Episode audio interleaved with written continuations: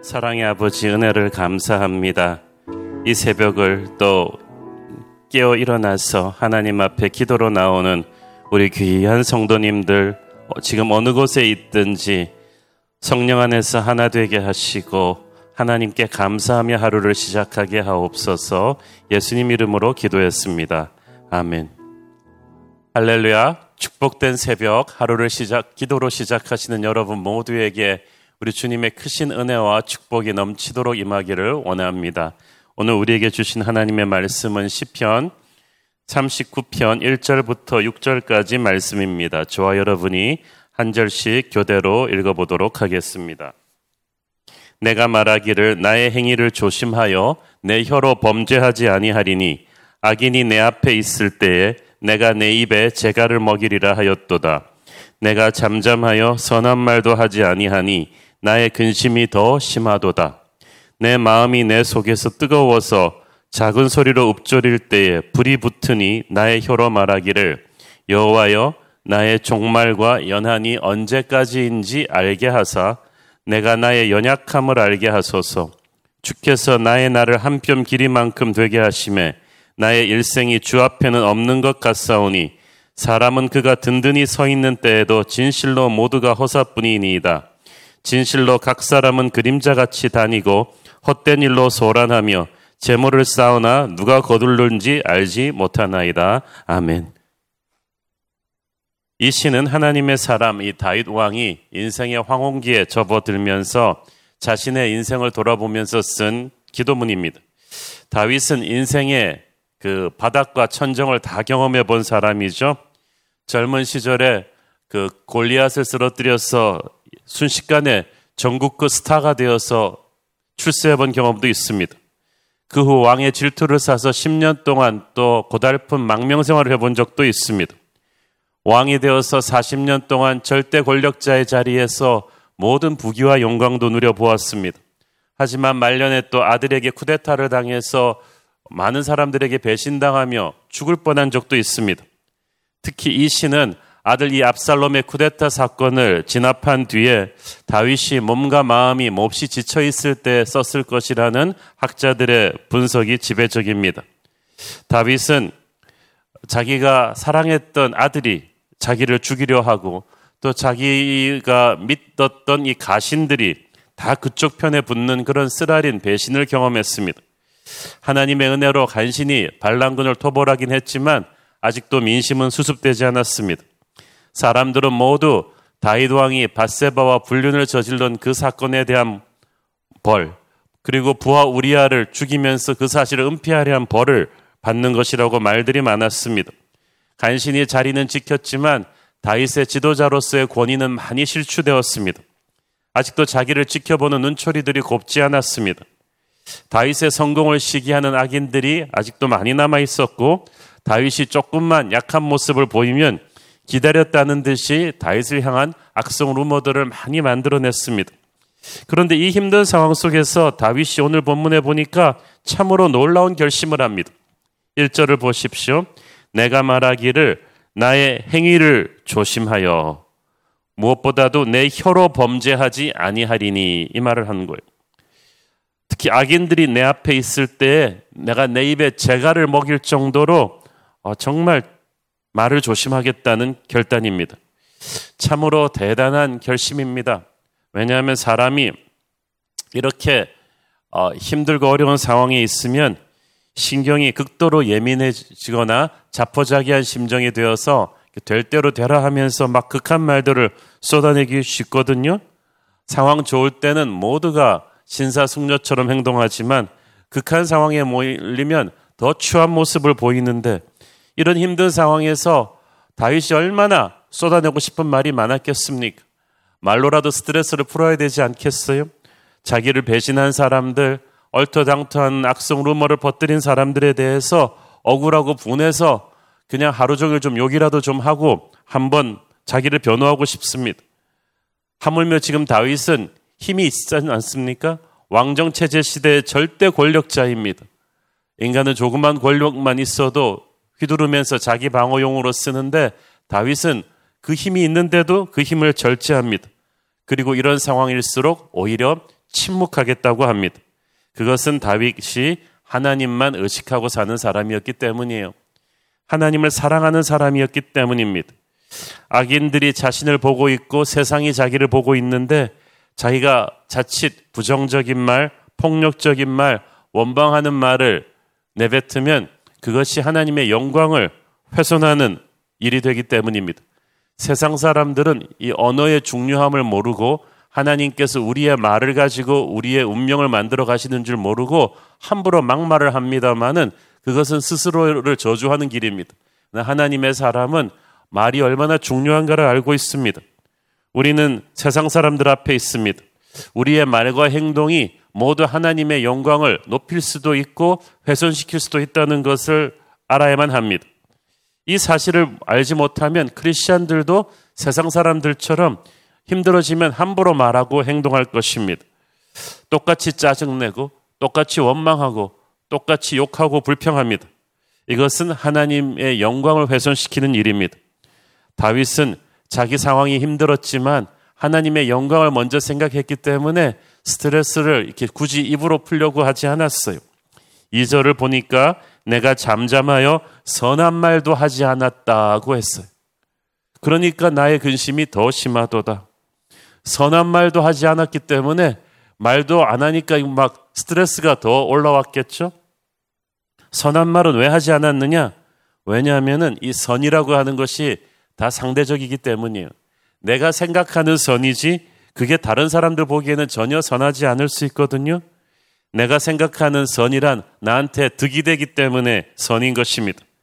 그래서 내 생각에 선한 말, 내 생각에 옳은 말을 다른 사람들에게도 똑같이 강요하면서 막 말하면 안 되는 거예요.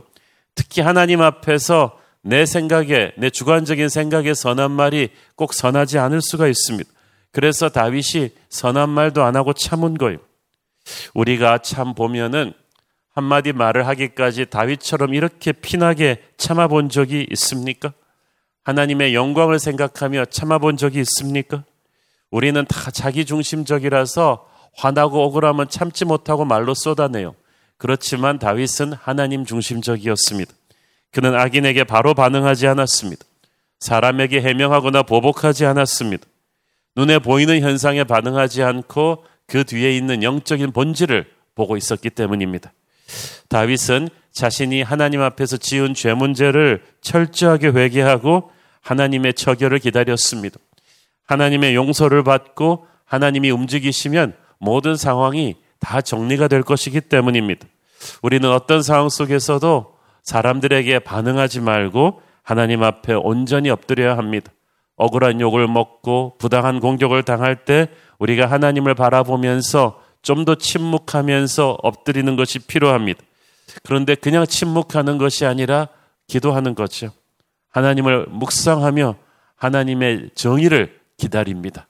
그것이 하나님의 사람의 침묵의 힘입니다.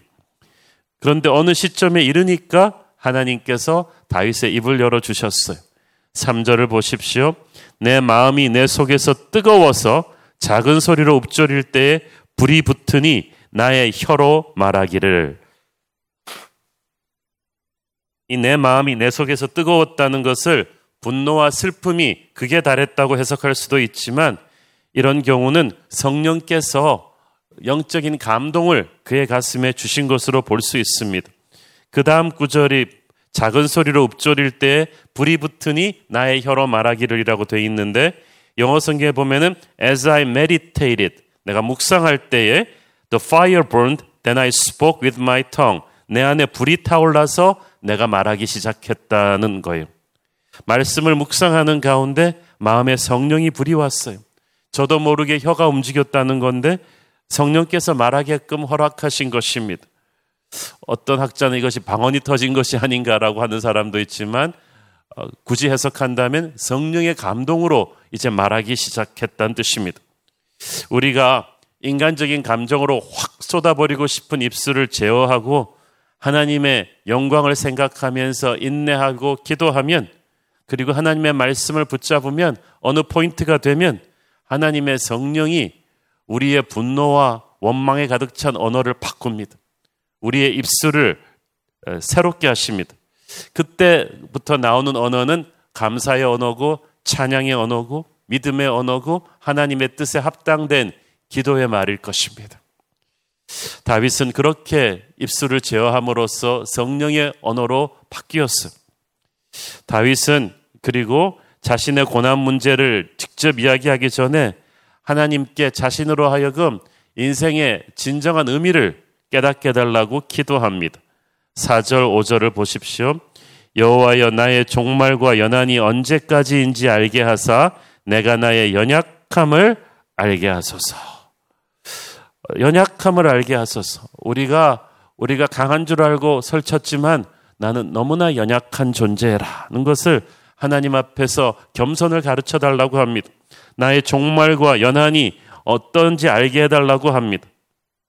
주께서 나의 날을 한 뼘 길이만큼 길게 했다. 오 절. 그 말은 우리가 길다고 생각하는 인생이 하나님 보시기에는 순식간에 지나가는 순간일 뿐이라는 거예요. 그러므로 사람은 든든히 서 있을 때도 진실로 모두가 허사뿐입니다. 그러니까 자신이 번영과 형통의 극치에 이르렀다고 생각할 때도 순식간에 무너질 수 있는 게 인생입니다.